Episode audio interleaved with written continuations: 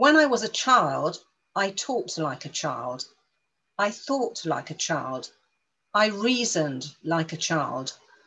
When I became a man, I put childish ways behind me. Now we see but a poor reflection as in a mirror. Then we shall see face to face.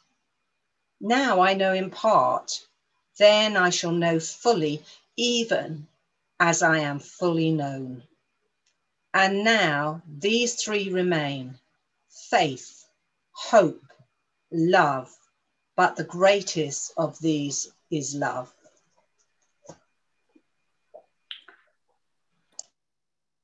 Wow. Praise the Lord. What an amazing, amazing word of God. Thank you so much, Noah.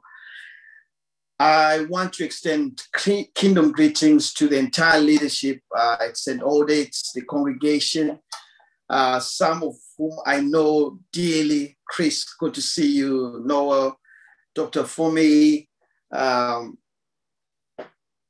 Brother Mark, you know, you guys are just amazing. We have known each other for, for many years through the Love Oxford and certainly through our great friends, uh, you know, Charlie and Anita. And I'm so grateful uh, to be here uh, this evening. Uh, for those that do not know, I did my undergraduate um, at Brooks, and my first placement was at St. Aldate's with Acts, where I met, you know, the likes of Simon uh, Phil, uh, Susan Cuthbert, an amazing woman with a huge heart for prison ministry. You know, I've never seen anyone like that, you know, and uh, with, with Dr. Jane, an amazing scientist, I always, you know, remind her, you know, that you're a scientist, you're Dr. Jane, you know, so humble, but so powerful, you know, with her love and the things that she does for the kingdom. You know, we've ministered, ministered together in Huntercombe, in Bullingdon. You know, it's been just great and amazing. St. Aldate's is home to me. Um, and I love being there. And I want to thank God, you know, for this opportunity. In our Bible reading, the great Apostle Paul, in his writing to the church in Corinth, he addresses several imperatives and, and he brings correction in some instances in terms of what was going on in the city of Corinth. Uh, the Corinthians were charmed with spiritual gifts, and in particular, the gift of tongues. And, and Paul reminds them that even the gift of tongues is meaningless without love. He goes on to say, without love, a person may speak with the gift of tongues, but these are meaningless. It means it is, it is nothing, it is an empty noise. Speaking or exercising our spiritual gifts if we do not have love. The ancient Greek word translated tongues was the simple idea of languages when you read that in some places in Acts 2 and 11 and also in Revelation. In Paul's days, many Jews believed angels had their own language, and by the Spirit, one could speak. So the reference of tongues of angels show that though the genuine gift of tongues is a legitimate language, again, it may be that through the human or the living human language, we are able to also express that angelic language, you know, as after the inspiration of the Holy Spirit. I come from a tradition, uh, a church tradition or Christian tradition where the gifts of the Spirit, in particular tongues, are used a lot you know, in practice, and we practice this a lot. Uh, we speak in tongues in prayer, in intercession, you know, in worship where we worship in spirit and and in warfare we speak in tongues, you know, and you know, for me, I I can tell at times what kind of tongues, you know, these are depending on the situation and circumstance. While while this is great and wonderful, Paul tries to tell the church that it is important for us to know that even though we may have all this artillery or artillery in our in our in our in our in, in our possession without love it is nothing. Paul says prophecy knowledge and faith to do miracles are all irrelevant when we do not have love.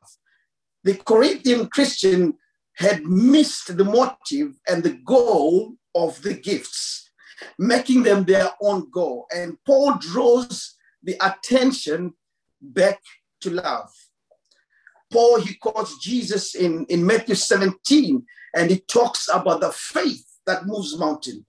And you can just imagine that you have the faith that can move mountain, but without love, you can move that mountain and put it right in the path of somebody else because you do not have love.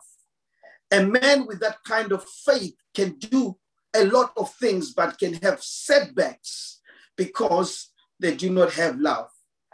It's very important for us to understand that when Paul was writing to the church, he, he made it sure that this wasn't love versus the gift.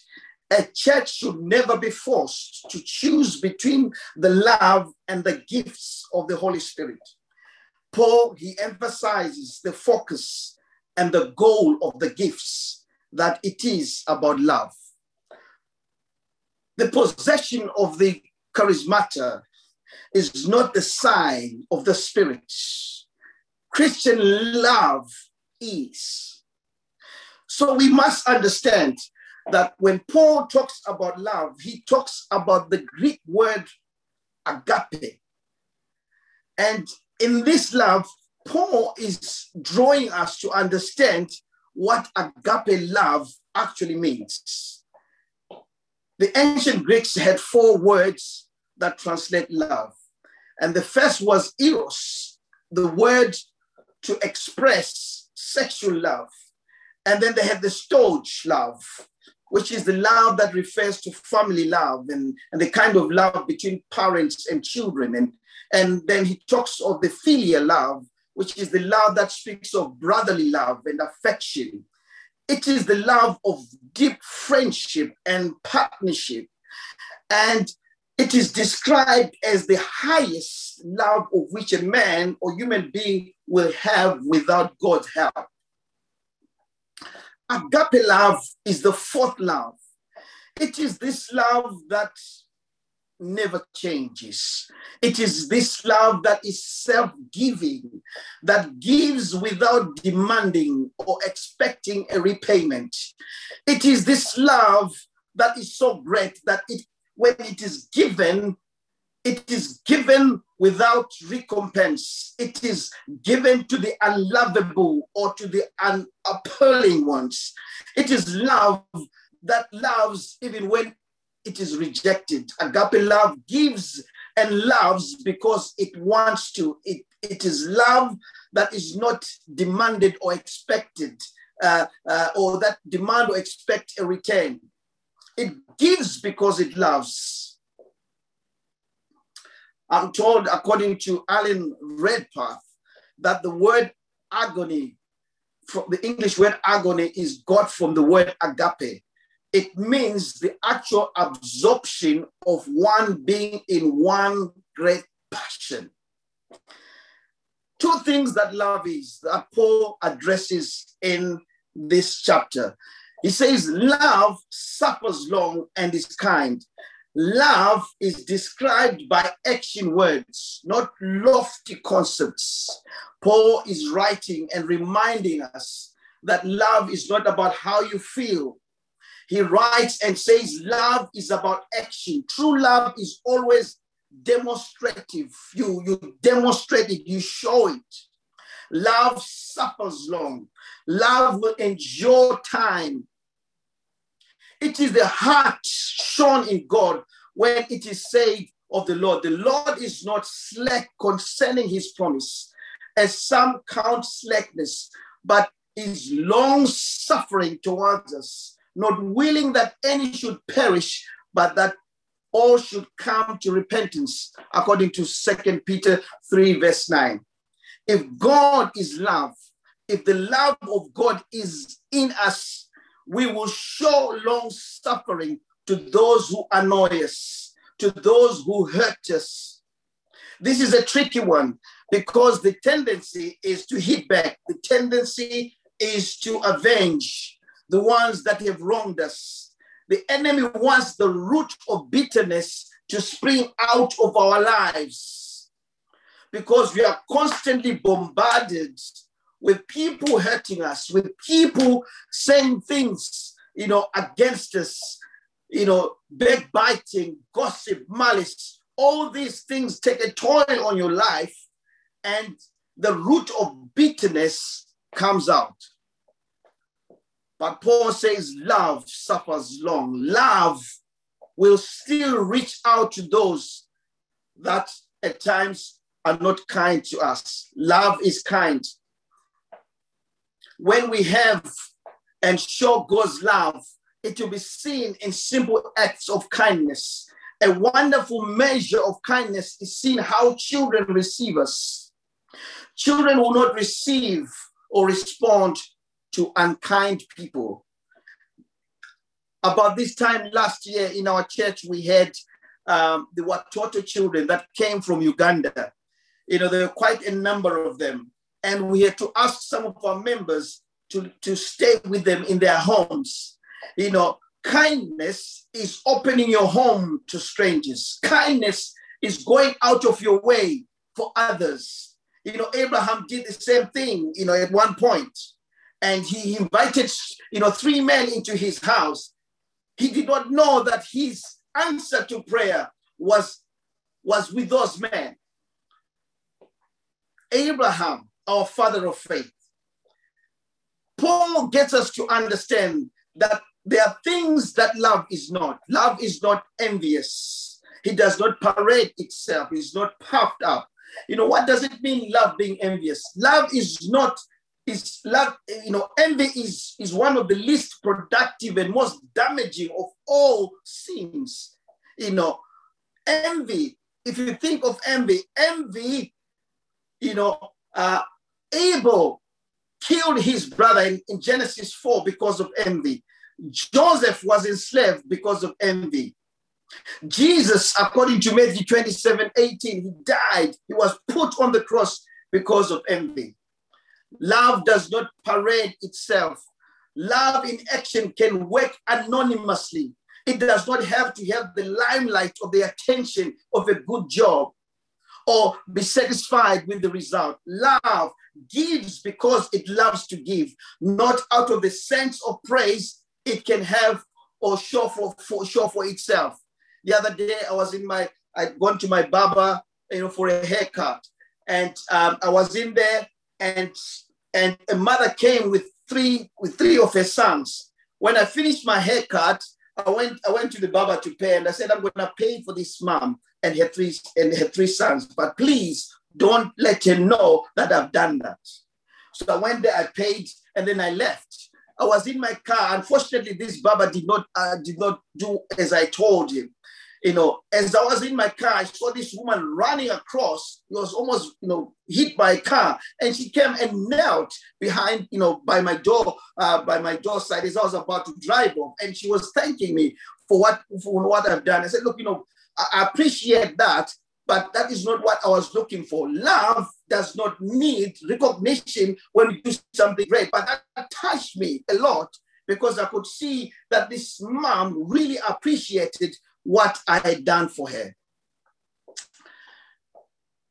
Love is permanent. The Bible says love never fails, but prophecies will cease, prophecies will fail.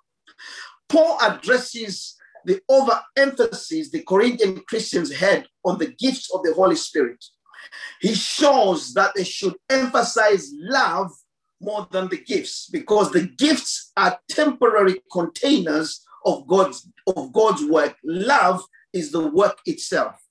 Therefore, the gifts of the Holy Spirit are appropriate for the present time, but they are not permanent. They are imperfect gifts for an imperfect time. He says, and now abides faith, hope, love. these three, but the greatest of these is love. The three great pursuits of the Christian life are not miracles, are not power, are not, are not gifts. They are faith, hope, and love. The precious gifts that we have, that the Holy Spirit has given today, they are never meant to focus on anything else but faith, hope, and love. We see this uh, throughout the, the, the, word of God in First Thessalonians 1 3, First, Thessalonians 5 8, Galatians 5 uh, 5 to 6, First Peter 1 21. But Paul says the greatest of this is love. Love is greatest because it will continue, even grow in the eternal state. When we are in heaven, faith and hope will have fulfilled their purpose. We won't need faith when we see God face to face.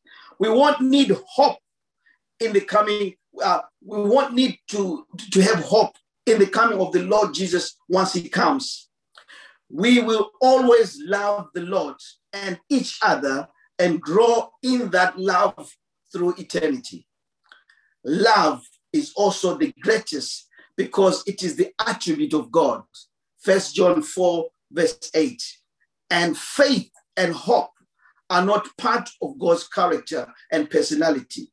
So God does not have faith in the way we have faith because he never has to trust outside of himself. God does not have hope the way we have hope because he knows all things and is complete and is in complete control. But God is love and will always be love. We do not need to choose between faith, hope, and love.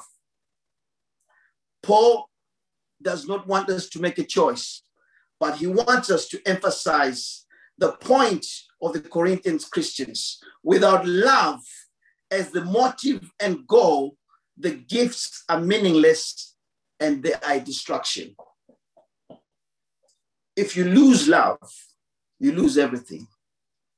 May the Lord bless you tonight. I don't know where you are in your life. I don't know what you have experienced. But the Bible is very clear tonight. The word of God is very clear tonight. Without love, our faith is meaningless. The things that we have experienced, you know, I've seen people manifest and move under the power of God so mightily, you know, in prophecy and, and stuff like that. It's great and it's amazing. But all that, if it's done without love, it is meaningless brothers and sisters, even in this difficult moment, we're talking about things that we do to each other, you know, things that are enshrined in our systems, things that are enshrined in, you know, uh, institutions that harm, that hurt us, things that draw us back. But we must never allow the root of bitterness to overshadow the good that God wants out of us. Light will always prevail over darkness. The love of God, as we even celebrating um, coming to, to Easter time, where we know the greatest gift, John 3:16, for God so loved the world that he gave his only begotten son. God demonstrated his love towards us. I'm going to pray. Father, I thank you tonight for your word. I thank you tonight that your love has brought us together. I thank you tonight for everyone under the sound of my voice. Lord, I pray for them. Whatever life has brought to their doorstep, whatever experiences they have experienced, Father, whether positive or negative, things that could have drawn them back to be able to love. Father, I just want to pray that by your Holy Spirit, that you may touch them. That, Lord, you're the God of love. And that, Lord, your love will reach out to them. I pray in Jesus' name. Amen. May the Lord bless you.